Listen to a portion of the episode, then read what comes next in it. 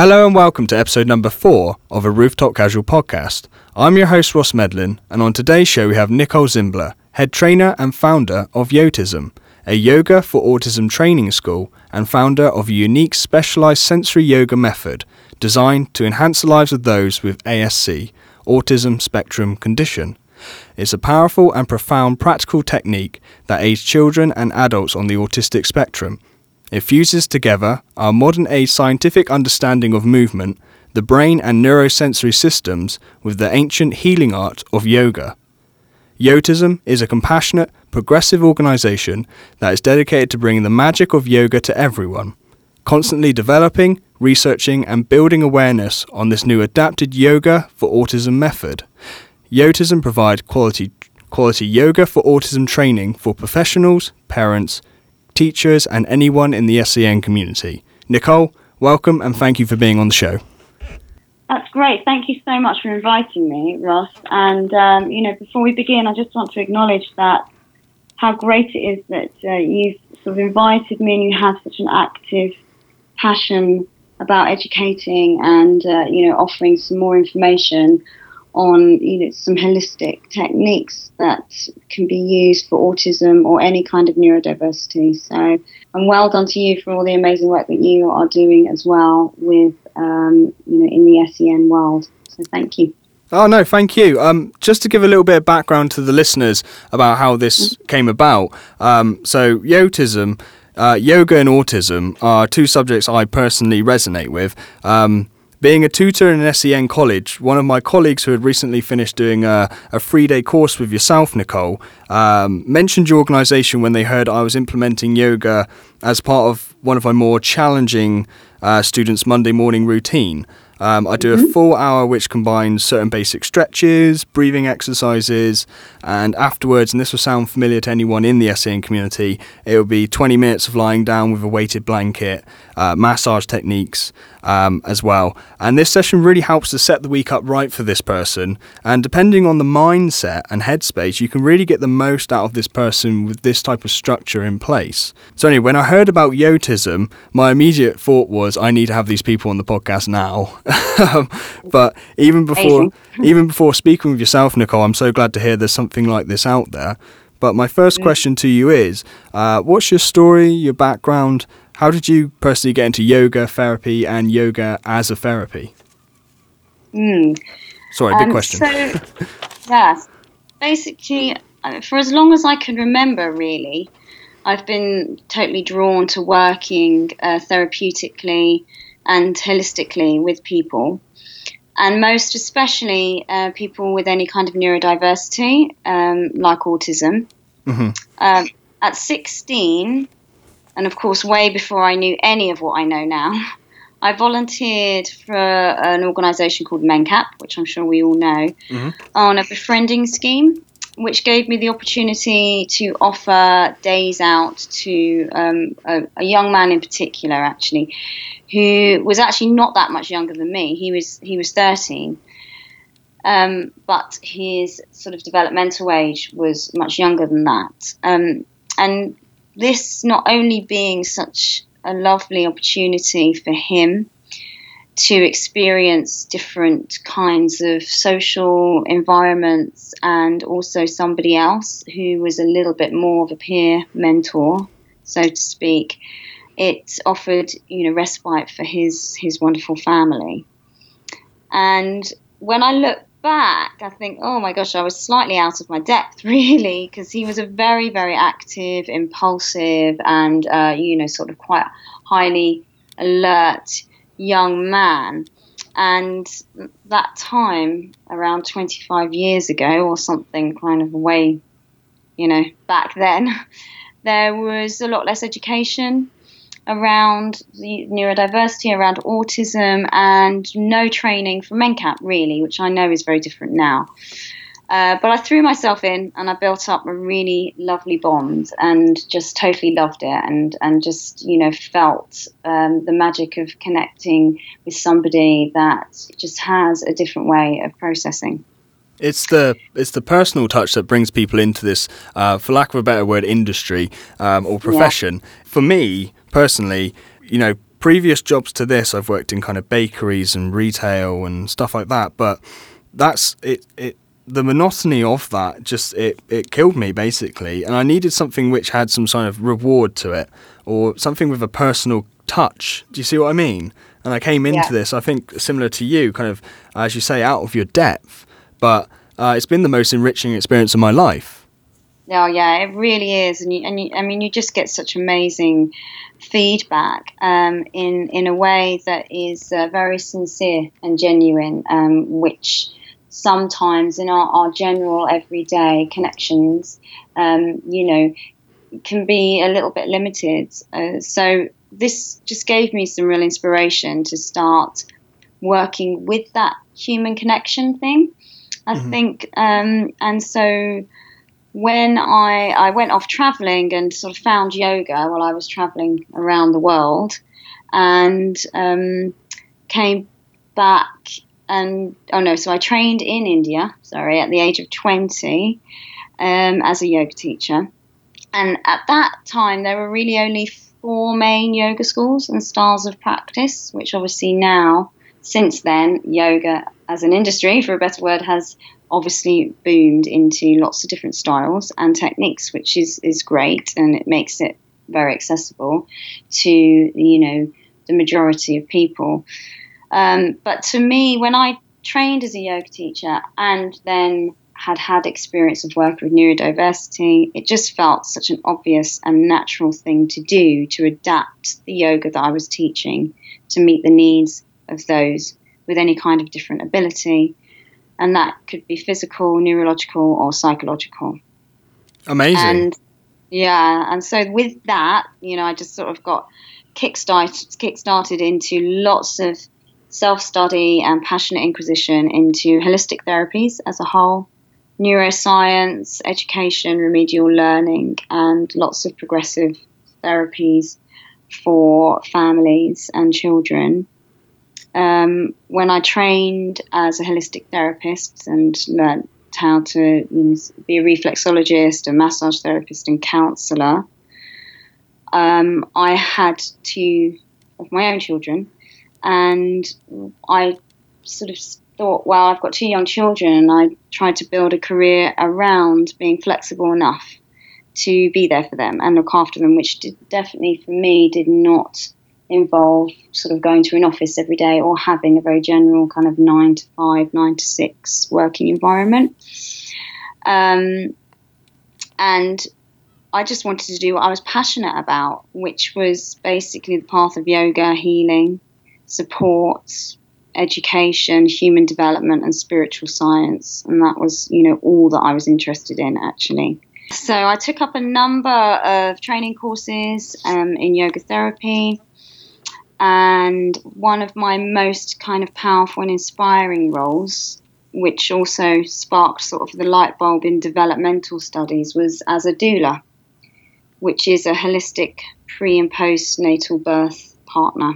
I was going to come on to that. Um, yeah, Yeah. you, you're you're right. If I could, I'd like to read off your experience for the listeners at home. Um, and it says on your website you have 18 years' experience as a yoga teacher and therapist.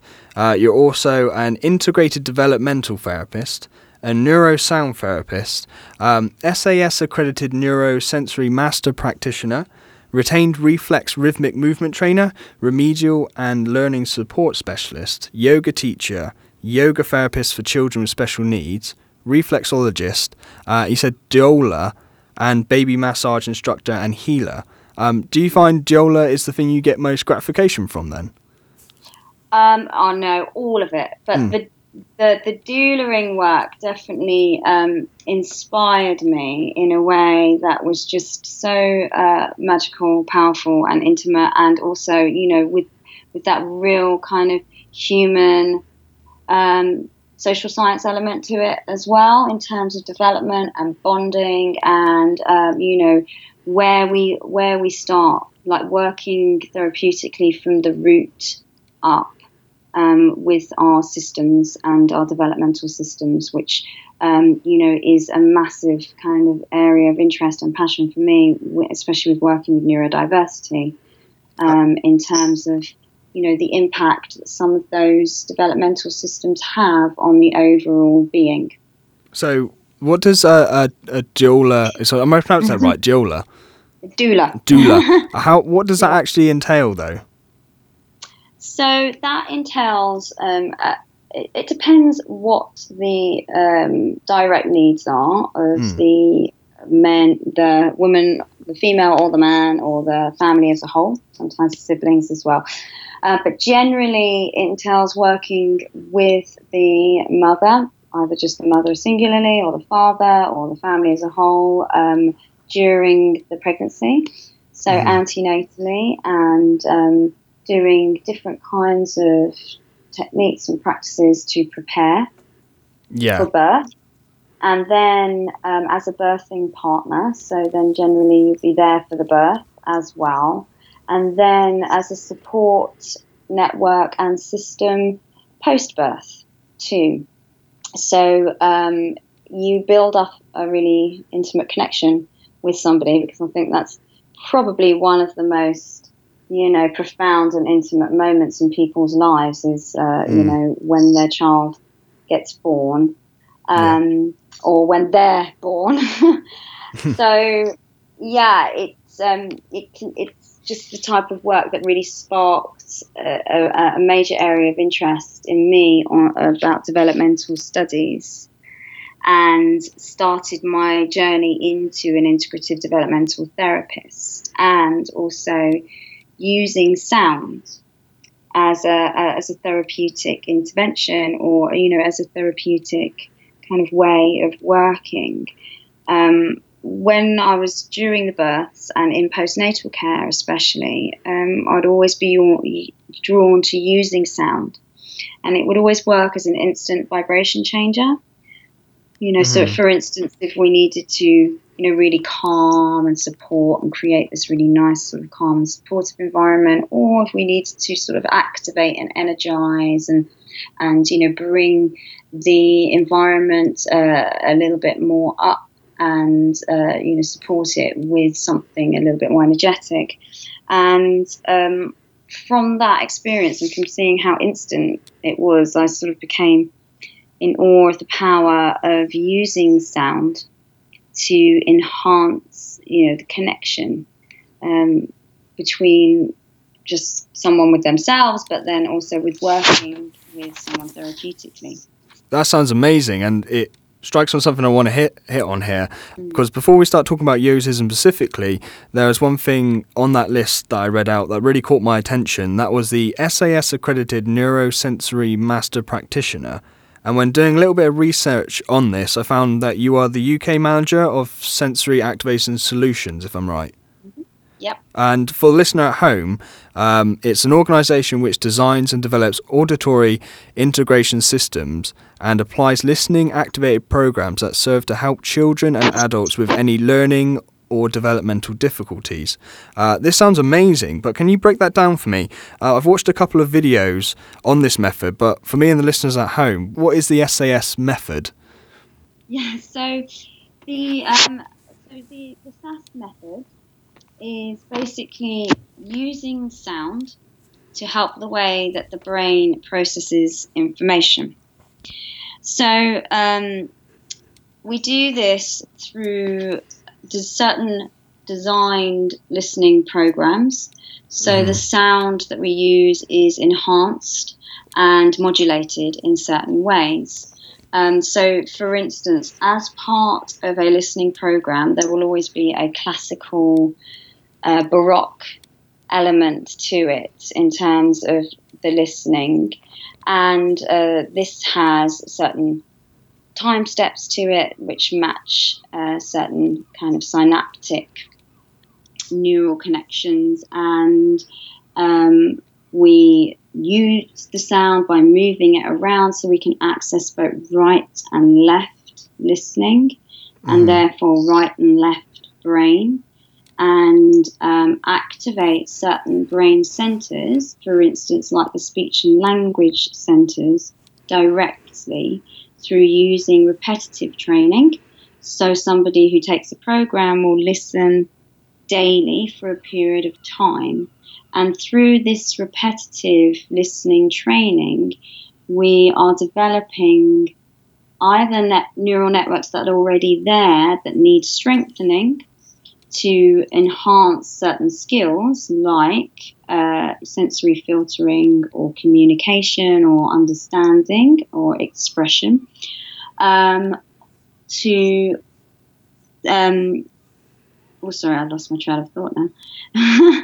Um, so we can activate the the these connections through the repetition of the listening.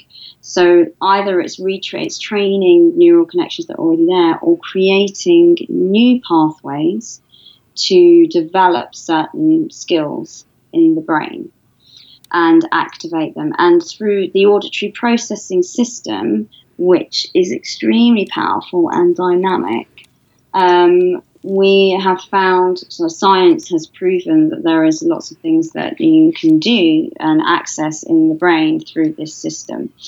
And also, one of the things that is often goes kind of hidden in anybody with a kind of learning difference or developmental difference is, is that the auditory processing system often can be a little bit um, disrupted and cause disruption to the sensory system as a whole.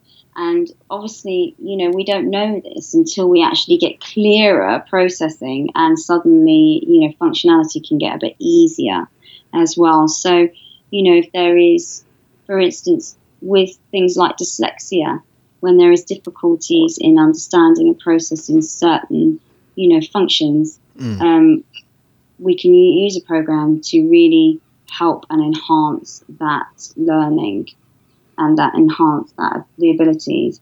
Um, with autism specific, sensory processing being one of the, the biggest disruptors as well, in that we can use a listening program and modulate it to a way to enhance sensory filtering yeah, with speech and language specifically, um, we have a really amazing element to the listening program of speech and language. I'll just explain it very quickly. Mm-hmm. Um, in that, one of the things that we'll do is input music into the left ear. And because the, it crosses over, is that information coming into the left ear will be processed more predominantly in the right brain hemisphere and Vice versa, information coming in through the right ear gets processed more predominantly in the left hemisphere. So, what we can do is use that to our, our advantage in terms of speech and language development. So, we'll input music into the left ear, so the right brain, which is very happy and what its job is really to process the intonation of speech so like the melody of speech as i kind of talk and go up and down and ask questions and you know, we can understand it through that. And then we'll input deliberate speech and language through the right ear so that the left brain, which is where the more cognitive processes of speech live, so understanding, association, and retention of speech, has direct training. So that language has to go directly to that uh, center where the language is uh, processed more predominantly. So, and then you just repeat, repeat, repeat, and create more automatic networks. So you're saying people who are living with autism or dyslexia, does their brain have a hard time, or the two sides of the brain have a hard time multitasking information that's coming essentially cross you know, from the right ear to the left side of the brain? Is it having a hard time kind of processing both at the same time? Is that what you're saying? Sometimes uh, the communication between the two brain halves could be a little bit better or smoother, let's say, um, and that can then really enhance functioning. And you're saying it helps um, with kind of filtering of sounds as well. Does this does it have mm-hmm. like more of a, a benefit if this uh, has early intervention? Um, I mean, uh, from my experience, if there is de- a definite known, um, you know, difficulty or difference, early intervention is always best, especially when it comes to speech and language development. Um, but just in the same that you know there is so much that goes on with neurodiversity and neuroplasticity we never really know what's going to happen so you know um, the the effects with uh, a more mature brain or, or an adult um, processing system can also be just as powerful as well depending on the individual. Okay and is, is this system in any way similar to um, binaural meditation in any way? Well um, not exactly, but there are elements that you know do do cross over in terms of the frequency, uh, using certain frequencies to activate certain brain states to mm. then be able to you know function with a, a greater capacity or ability. Yeah. Okay, so were you a part of sensory activation solutions before Yotism? Yes. And uh, what was the inspiration behind Yotism itself? So um, the inspiration behind um, Yotism, I think that what Yotism stands for, and um, the training was uh, been in the background for a long, long time. It just hadn't quite come into form. Um, at the time, I was managing uh, SAS and really getting, you know, very passionate and and um, trying to find as much information as I could about these type of uh, therapies and also sensory processing and you know certain uh, sort of more holistic alternative approaches. Um, I was also working uh, and still do and have been as a movement therapist in a, a Steiner school, which mm-hmm. is a little bit more of a remedial learning environment. And um, as a yoga therapist in an autism specific school, and I also worked very closely at the time and still do with a charity called A Second Voice, okay. which is um, a charity um, that is an amazing advocator and educator and, and, passionate about providing support and practical services to children and families with spectrum differences in the um, BAME community so the black and multi ethnic community. So um, we ran a lot of support groups and family support groups. And so the exposure um, in terms of working therapeutically um, with children, adults, and families with with spectrum differences was just getting richer and richer and richer. And then um, I it, there was sort of just serendipity that took place in terms of we had an opportunity. Um, I had an opportunity where I met somebody along the way, uh, a man called David Allens, who is a man on the spectrum who actually um, created an organisation that wanted to, uh, you know, really promote and um, advocate yoga mm. for people on the spectrum. So we teamed up for a short while, and I developed the uh, the training, and we ran um, a course together, which was really good. And then we went our separate ways. So um, that was sort of where it was born. It was just it, it, came out of kind of a little seed that had been you know planted a long, long, long time ago, and then just of me and him coming together, and um, him saying right. Let's do this, and I just went, yeah, okay, let's do this, and uh, wrote the program, and it's just grown from there. Amazing. And if I could uh, read out to the listeners um, something you have on your bio. It says, As the creator of Yotism's comprehensive method, I have been inspired by many great teachers who act as innovators in this field and one of the greatest inspirers of this age science, along with a practical spiritual exploration. Two yogis in particular have inspired me the founders of methods of yoga for children with special needs, Sonia Sumar if I pronounce it right, hopefully, um, who introduced adapted yoga over 30 years ago, and Jo Manuel, who founded and formed the Special Yoga Center. Uh, what yeah. was it about these uh, adapted yoga methods that was uh, inspiring to you? Um, I think the thing that really um, opened up a whole kind of new portal of working for me was that it introduced me to a really new, sincere, sort of heart opening way of working therapeutically with children and mm. um, developmental differences. In that, um, you know, it was very connected to working very directly with the individual's needs and really working from that place and adapting your approach to meet them. Um, where, you know, whereas sort of in the education world, anyway, you know, it's very much about this is the approach and the children need to meet that rather than adapting your approach to meet them. And I think that's the bit that, that really made a big difference to me. And then I could then really run with everything that I have already, you know, was well established in, and the yoga that I've just, you know, lived throughout my whole life and adapt it to really meet the needs of the individual that you're working with. I love what you just said there. It's a very person centered approach. Um, it's not about them adapting to things that we've made, but us adapting to their needs. Um, does the Yotism sensory yoga method differ from these adapted yoga methods?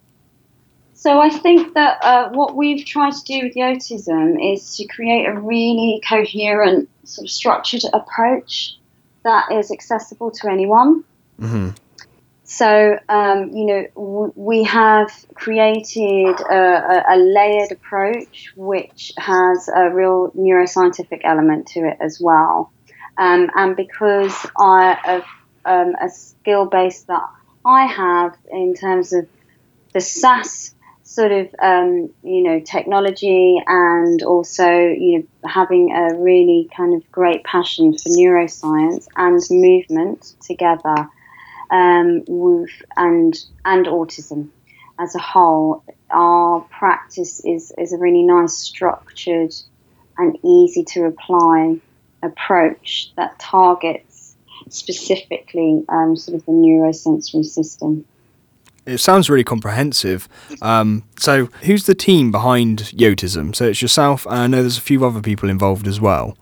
So, luckily, uh, we've got a lovely team, and uh, for me, it's like a family. So, um, the original sort of two founders, which was me and a wonderful kind of lifelong friend and soul sister who called a lovely lady called Veronica and we have, uh, you know, walked together along the journey of yoga and self development and, um, you know, learning. We've been through, you know, multitude of courses and uh, kids and marriages and divorces and, you know, all of this throughout our lives. Um, we originally actually met in Thailand doing yoga together. So that's where our, our journey began.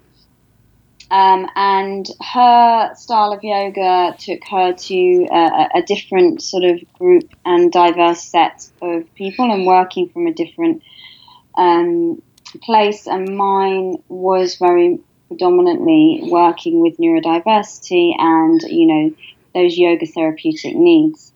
Um, and so she had a very much more Ashtanga type of method and was working with um, babies and pregnancy yoga, and mine was, you know, a, a really nice kind of neuroscientific approach. So um, together, we have uh, really, you know, grown what Yotism stands for and the technique and the practice and the application that goes with it. Um, we've both had a burning interest in adapt- using adapted yoga to make it accessible to anyone. And it's kind of led to days and weeks and years of conversation, practical training, and exploration together. Um, and then, luckily, on this uh, sort of this opportunity that we had to run this first course in November 2014, um, one of the ladies on the course approached us at the end, and um, she was sort of so she felt so inspired. I guess she just sort of jumped and said, "Oh, do you have, do you want anyone to join your team?" And it, and it just felt right. And so um, from then onwards, and she's a, a yogi and she's a, a, teacher for the deaf, amongst a range of other kind of amazing skills and things that she she does. Um, so we all the three of us built you know a, a, an amazing kind of relationship and we really share and learn from each other significantly, and we can all, uh, you know, bring in our our own individual skill sets. So it's really nice to work in a team in that way. For people at home, they may they may hear Ashtanga yoga out in the community as uh, something you can go to in the evening, but is adapted yoga where you take forms of that kind of uh, the positions and stuff you do, but you adapt it uh, to the needs and requirements of people who are on the spectrum, essentially. Yeah. So um, the basis of Yotism's method is is more a hatha yoga style, which is uh, you know sort of quite a traditional yoga method. Okay. Um, but also it has lots of influences um, from other movement techniques. For instance, something called brain gym, which is kind of a neurological body brain system which helps enhances learning and development. Um, it's there. There are also other influences from um, a rhythmic movement training, which is something that helps to integrate the primitive reflex system, which is what feeds our sort of fight, flight, fright responses. Hmm. Um, and obviously, um, the, one of our main influences is obviously is, is, you know sort of relaxation and mindfulness techniques as well, which are, are varied throughout. But one of the key things with Yotism really is about is taking all of these kind of aspects, but putting it into a very simple and accessible approach and technique. Amazing. What's the difference between uh, Hatha yoga and Ashtanga yoga? What What's the practical difference between the two?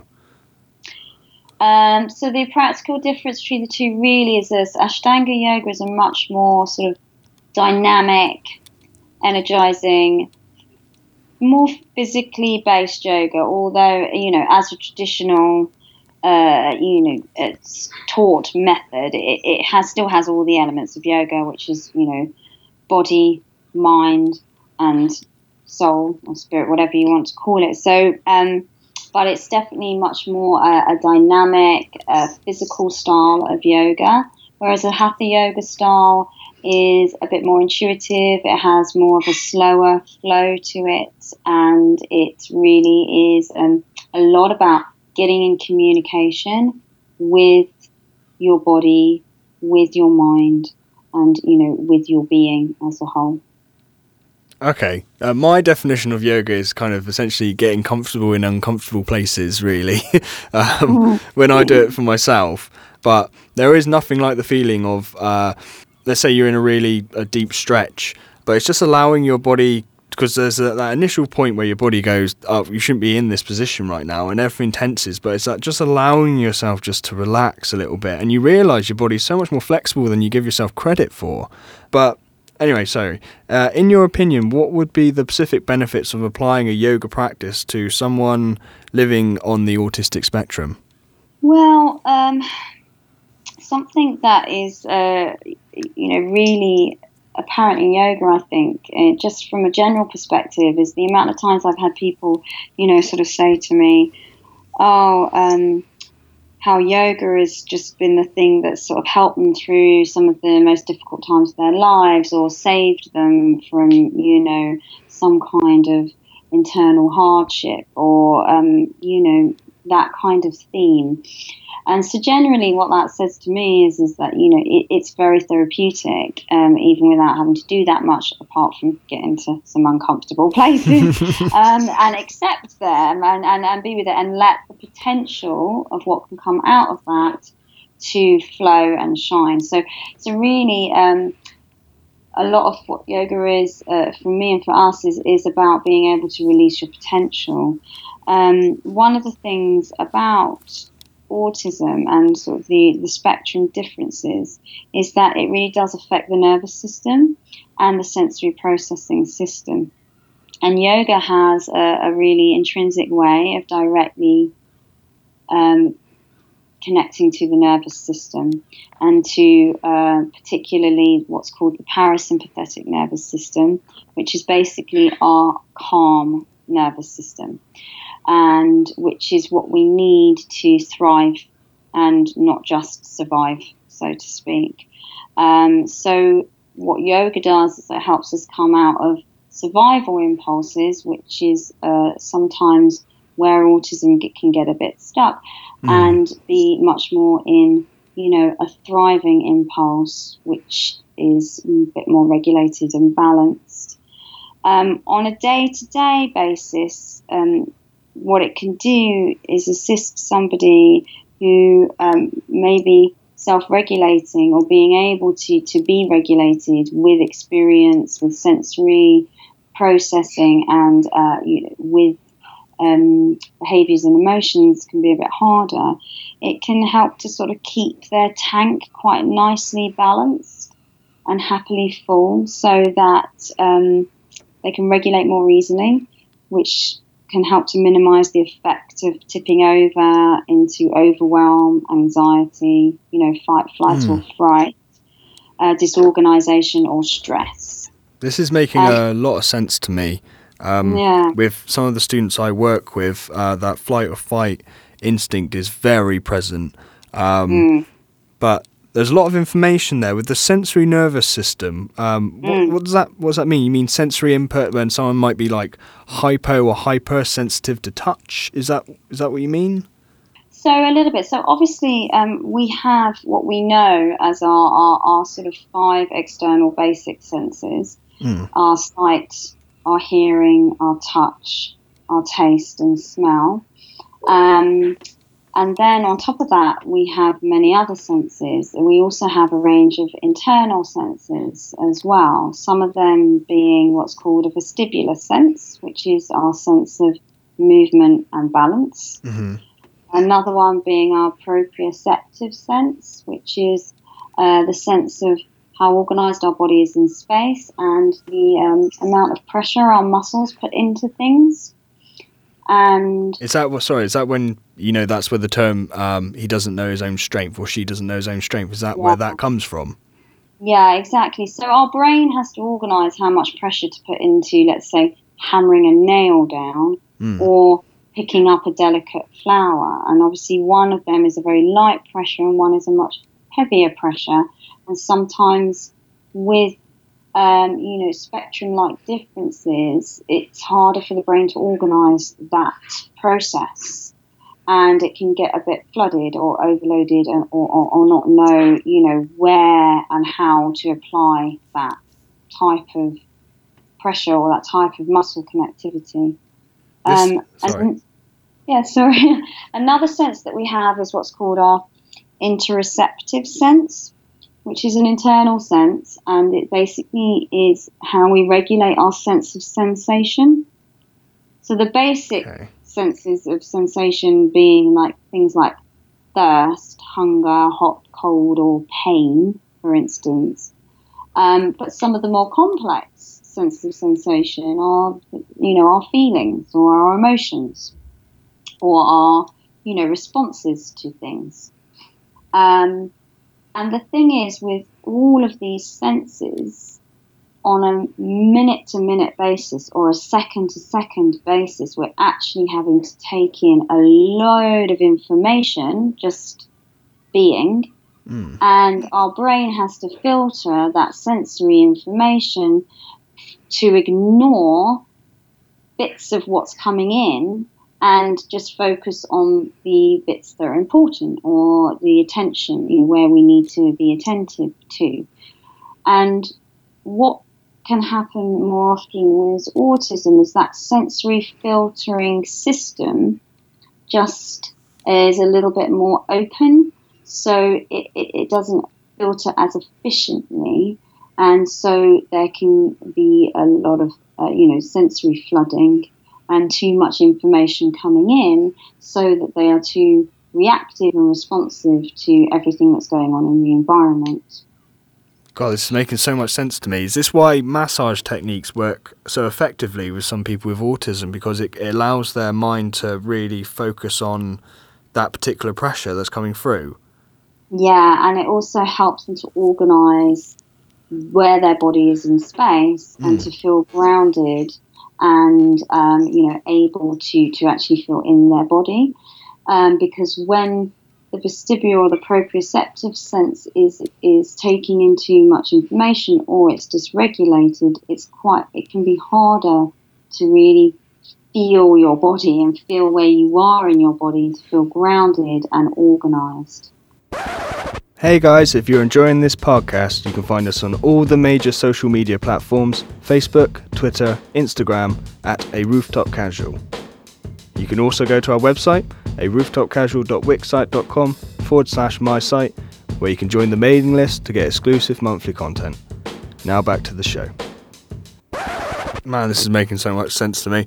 Uh, I don't I don't have that much. I've only had about three years experience in the SEN um, Right. profession, but um, what you're saying here uh, rings so many bells. Um, in terms of the student I work with um, day in day out, um, as I was saying with the session we do with yoga, and again, I have no experience in this field of in terms of applying yoga to autism. I just know how it makes me feel when I do Yeah. it, and we just gave it a go, and it really worked. Um, as I say, it's obviously it's mood dependent. Uh, we'll see um, get more out of some sessions than others, but that's just the nature of it, and that's okay. But if I could, I'd like so to break. That, that Sorry. meeting, sorry. to interrupt. That's that meeting them element. So even when there is, you know, a more heightened um, day, or there's is a bit there's a bit more stress coming in, or they're not filtering or organising as well as, um, uh, you know, yesterday, let's say, um, we can still use the yoga to really try and, and meet them. Because the amazing thing about yoga is it's it's a technique that accesses the whole. It's not just body, it's not just mind, or it's not just emotions. It, it's kind of all of it, and it you know acts as a warm balm to all the senses, um, but especially those internal senses that, that I was just just talking about, which can often be challenged in some way because we're always having to sort of you know um, work out where we are in space or regulate our, our environmental, uh, you know, inputs, what's going on in our environment. And obviously, yoga has the physical element, but it also has, um, you know, all of the, the, the breathing and the relaxation, which really helps the nervous system, um, you know, calm so when the sensory processing system is taking in too much information, it can get a bit flooded, it, can get on high alert and send messages to the nervous system of saying, oh, oh, oh, oh, oh, you know, we need to be, you know, alert here, or maybe there's a potential threat, even when there isn't, for instance, but it's because there's just a lot of information coming in. Um, and what yoga does is it can really help to you know, regulate that and create a mental calm and when the processing system is just working a bit faster, which is what it, it can do, even a you know 30 seconds or a minute of relaxation and calm can create a difference for a whole day. Completely agree. Completely Yeah. agree. Um, you know, if, let's say the session I do with this uh, young man, it goes well. Uh, we see a significant reduction in the challenging behaviour he can display that day uh, compared to days when we don't. It's it's incredible. Um, it, it's just a, just a Yeah. stillness that comes over this this young man, um, and then we've got like probably one of our more heavy academic sessions afterwards, which we we delve into kind of uh, more the regulation of emotions in a formal setting. So we do things like zones of regulation um, Yeah. with them af- with this man afterwards, um, and the, let's say if the session's gone really well, we can get so much more out of this person on the on in the formal setting afterwards as well. It just, as I say, it sets the day up right. Um, I noticed, Yeah. I, I, So good, isn't it? I mean, it, it, it just helps to create space mm, so that um, you know they can actually process to their potential. yeah, uh, Which is key. as I say, um, the only reason I implemented it is just because I know how it makes me feel, um, and it should be no different for someone just because they have autism. Um, it just means, uh, you know, that it could be more effective. Let's say. Um, Mm. But anyway, but without giving too much away, what do what does Yotism specifically focus on, or or the breakdown of the course that happens over three days? Um, so I think one of the things that um, enhances our technique is that we um, create a structure to the practice. Mm. And um, there is a structure which uh, aims to meet the individual where they are and then bring them to yoga rather than kind of going, right, we're doing yoga now, everybody on their mat, and we're going to be really calm. And that's not a place where they are, if you know what I mean. So to Mm. then come from there to there, it, it, it could be a really hard thing to do. So we have certain techniques and strategies in place to, to really, you know, allow yoga to come to them really naturally. Um, and then we take people through a range of, uh, you know, as I said, the structured technique, which uh, consists of some preparatory exercises to create healthy body brain connections so that they have a better organized space to then be able to move on into you know sensory regulation techniques through um, you know a set of specific exercises body and sensory techniques and then the nervous system regulation which comes through the range of postures. And with that it's ways that these postures can be taught to be met by the individual. And then also ways that the relaxation, breathing, and mindfulness techniques can be taught again so that they can be met by the individual because uh, each individual's needs will be different.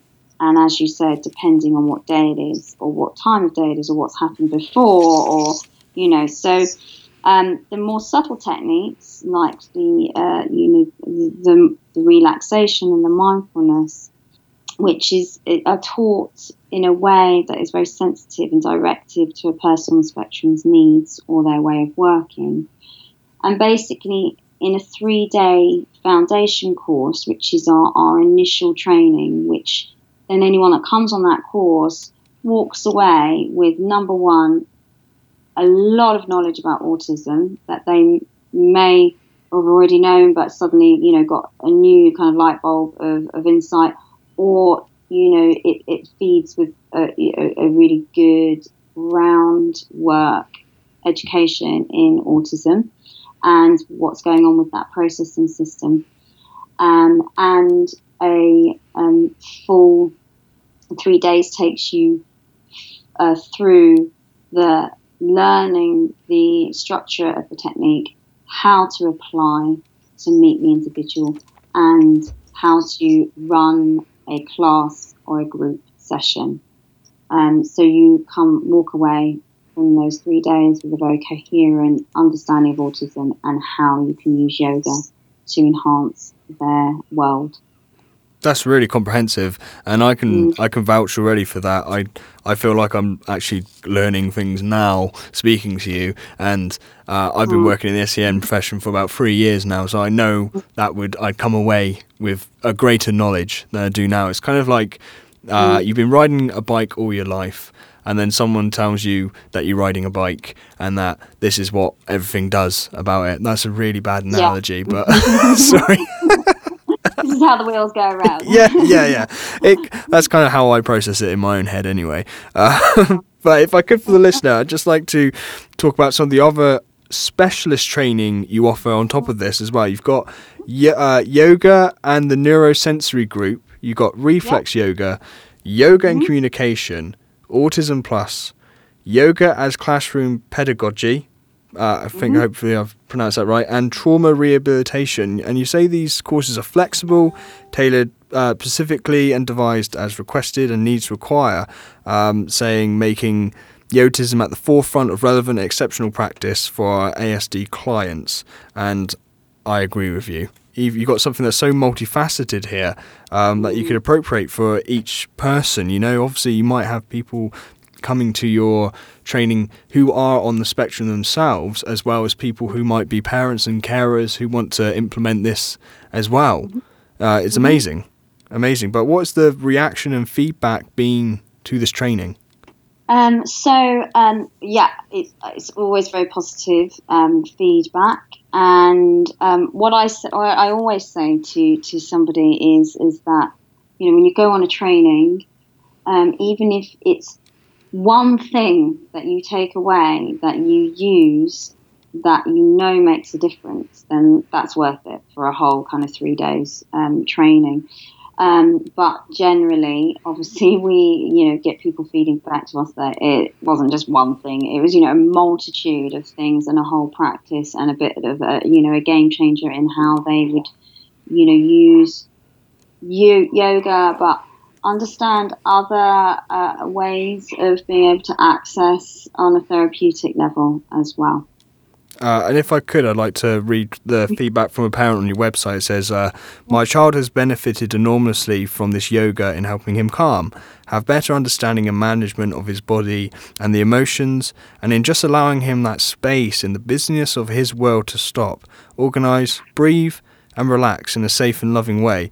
And that's lovely because um, obviously, you know, what we can assume to do is we assume to understand what they're going through. And I think that's a mm. wrong thing to do because you're not in mm. their shoes. You're not at all.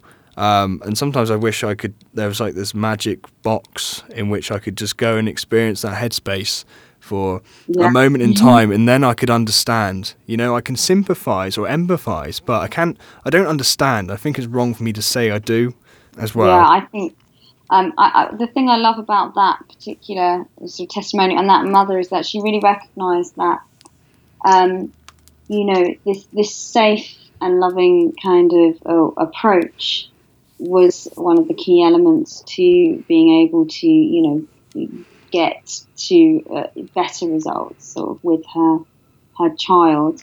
Um, and in that, I think that a child feels met and understood to whatever capacity, and also, you know, that they that they can express themselves fully as well, um, and just to be able to have a little bit of space in your day. I think for all of us, every mm. one of mm. us, you know, no matter what kind of neurodiverse planet that we're living on, is so essential and necessary to being able to, you know, have a more balanced and regulated way of being. Amazing. And if I could just read out the feedback from an adult yogi who is on the spectrum, um, that's on your website as well. It says, I do my little 10 to 30 minute yoga routine daily. If I miss it, I can really tell the difference. The longer I do not do it, the more my ASD symptoms begin to return, and after a few days, they are really starting to cause issues again. After a week, I'm really struggling to cope. And that's really valuable feedback. Um, you got from someone there who is walking walking in that shoe, essentially. Um, saying that, it just validates everything you're doing, Nicole. Oh, yeah, I know. It's a great one, isn't it? amazing, amazing. As I say, you just don't don't like don't say you understand until someone. ultimately, you just you know you just offer it with a, a, you know really nice offering, but actually they do all the work. So yeah. yeah, amazing. Um, but what would be your advice to a parent or carer who's looking to implement yoga as a part of their son or daughter's or student's lifestyle? Um, so I think uh, one of the key pieces of advice that I would give is number one to try and, and, and go to a yoga class or session yourself and really experience it for yourself so that obviously if you're trying to to implement something or, or, you know to bring something to them if you experience it in your body yourself and your memory of, of, of how it feels is there then it will come through with much more you know genuinity and, and and that kind of safe loving approach that we were talking about. So i would definitely advise you know to try to give it a go yourself, and whether that be you know through an online at home or you know there's there's some really great portals and places that you can access you know yoga for yourself. Um, and then uh, I think that one of the, the, the, important things is to have quite a, a, good consistent approach around it. So a very a consistent sort of start, middle, and end of a yoga session, let's say.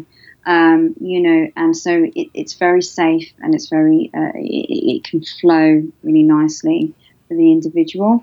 And then within that, there are different things that you can do. There's different meanderings in terms of the different postures that you might do on different days. But your your start, the way you start your session, uh, you know, the middle of it, and, and the way you end it, if that is quite consistent then that is, is really helpful uh, for the individual and for the whole the rhythm of a session as a whole, and then positive association to it because it's quite safe. Um, so to keep quite a consistent approach and to find yourself a good yoga deck pack of cards that's got some good visuals um, is always really helpful for at home so that because it helps you know you as a parent in mm. terms of that reminder of, of uh, different postures or, or different techniques, um, but also it's re- it makes it really clear and accessible to a child um, if there's a really nice visual that they can uh, you know, uh, have as part of their session. Mm. How, um, sorry, how do you balance um, yoga being a therapy and also pushing someone to get the most out of it if they've got if they're living with ASC because um, I find that can be the challenge is uh, mm. just getting to pushing them just that little bit further. Um, but should it be looked at in it that way? Should we be looking at it as a way to push them to, to achieve more? Is it just or allowing them to rest where they reside in the posture? Do you see what I mean? Yeah, that's a good a good question. I mean, I think as a whole, yoga is, is very therapeutic naturally um, in itself. And so when uh, if it's got that that right connection, then um, naturally um, there will probably be a natural push into sort of doing more. Um, there are different ways that different uh, ways of getting the best out of yoga. So it's not always about holding a posture. For instance, if your child, uh, you know, feels very uncomfortable and gets very it gets reactive to that, you can do re- repeat postures. So, you know, so you go into it, you count three, come back, and then repeat. You know, and count three, and that's it. That's also that will regulate the system in a different way. Holding postures for longer can be more attentive and calm the system, but only if they have so that sense that we were talking about, that interoceptive sense in terms of how well they respond to sensation, comes mm. to play. You know, in terms of if you can understand that a little bit, then if there is a pain sensation and and that the responses to that that sense is, is a bit dysregulated, so the responses to that are quite strong, then you'll be inclined to you know access the posture, move into it, go be there for as long as they're comfortable, come back out, and then do it again, for instance, so they can still get the full benefit of it rather than saying, right, we have to hold and go beyond our resistance um, type of style. Um, and this is what's great about saying, you know, using a technique or maybe training in a technique that is adapted yoga because it gives you those kinds of insights or skills of how to work with, you know, the individual's needs. And is there any schools or colleges currently using your training as part of their curriculum?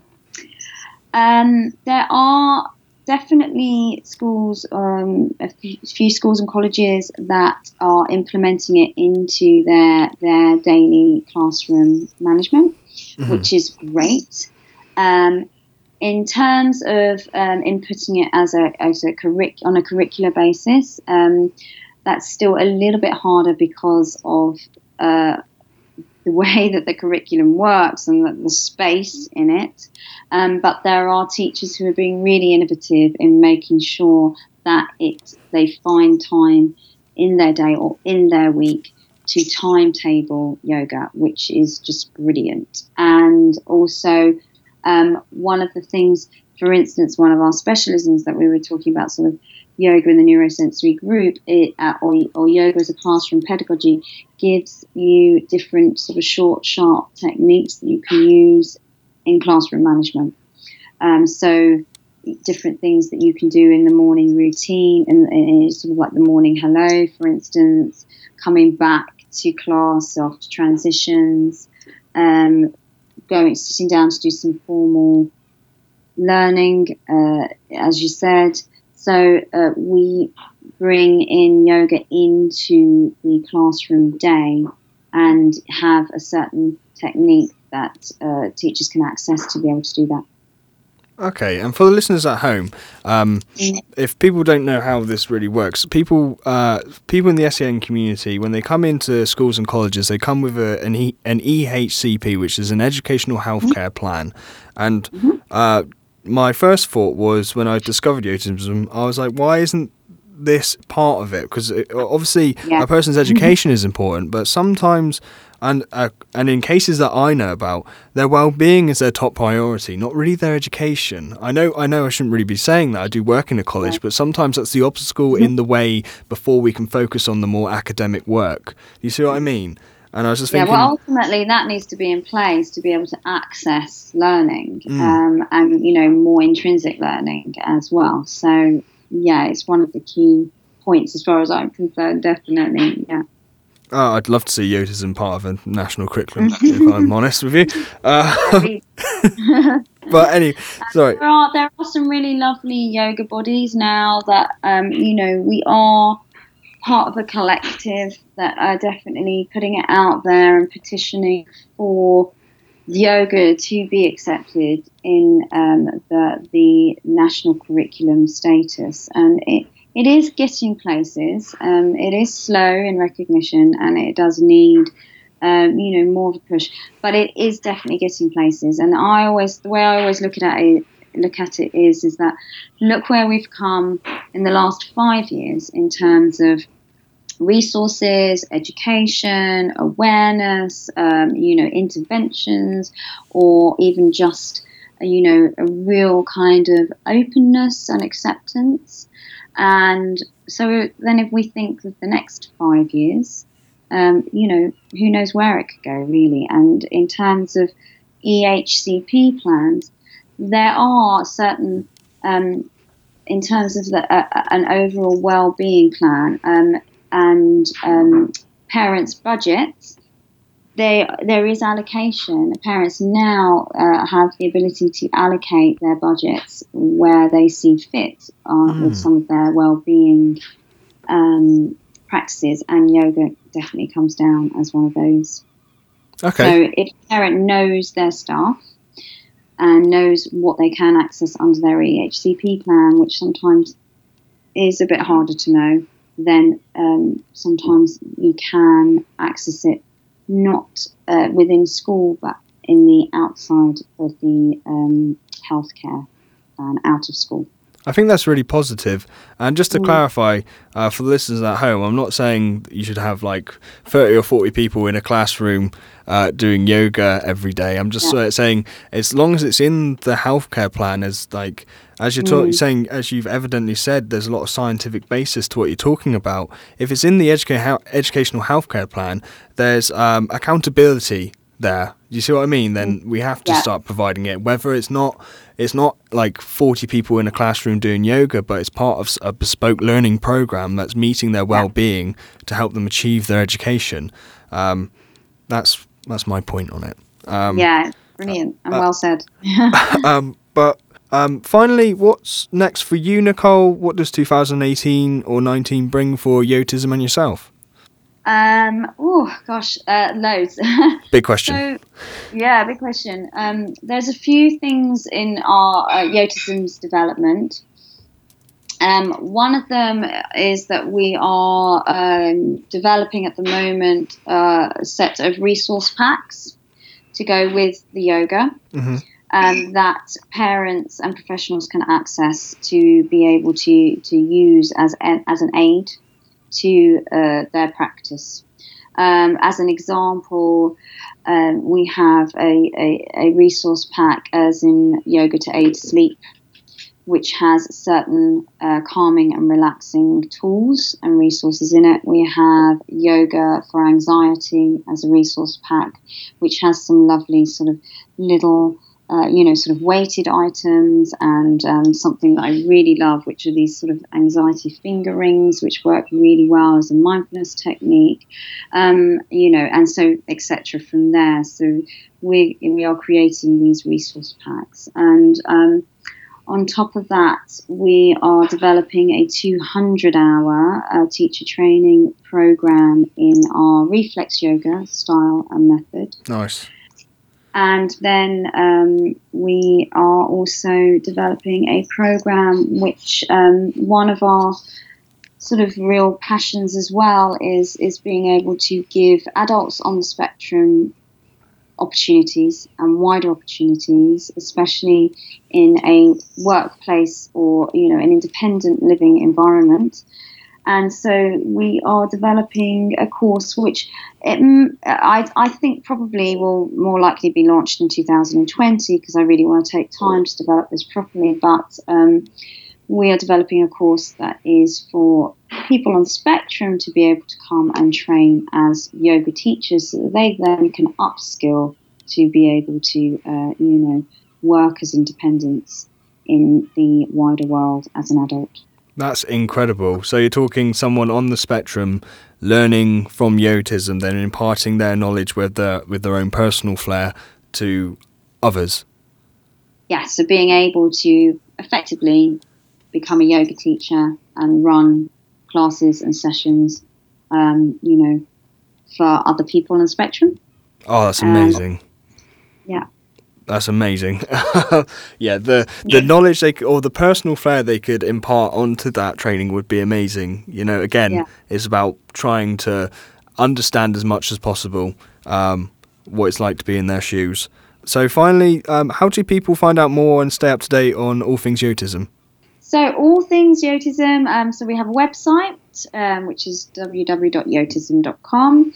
We also have a Facebook page, so if you just go and search Yotism on Facebook, if you're on Facebook, um, which uh, has its spurts. Sometimes I'm like, blah, blah, blah, you know, posting loads of stuff all the time and writing up loads of stuff, and you know, then I have a quiet week. So you know, mm. just just go with the flow with that one. There's always lots of good um, feed off information and videos and posts there, um, and we will be doing more things like this. We're often at uh, quite a lot of events as well, um, uh, and autism education events and conferences, and so we do get invited to speak and present.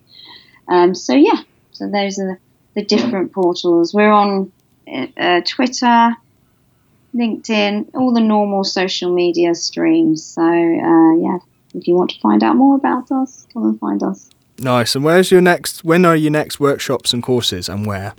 So our uh, courses, our trainings are normally held in our studio, which is based in Hemel Hempstead in Hertfordshire. Um, but we do also run courses uh, at different times of the year in Manchester, so up north, and then um, in Brighton and down south. And so we try and make it sort of as accessible as possible um, to people.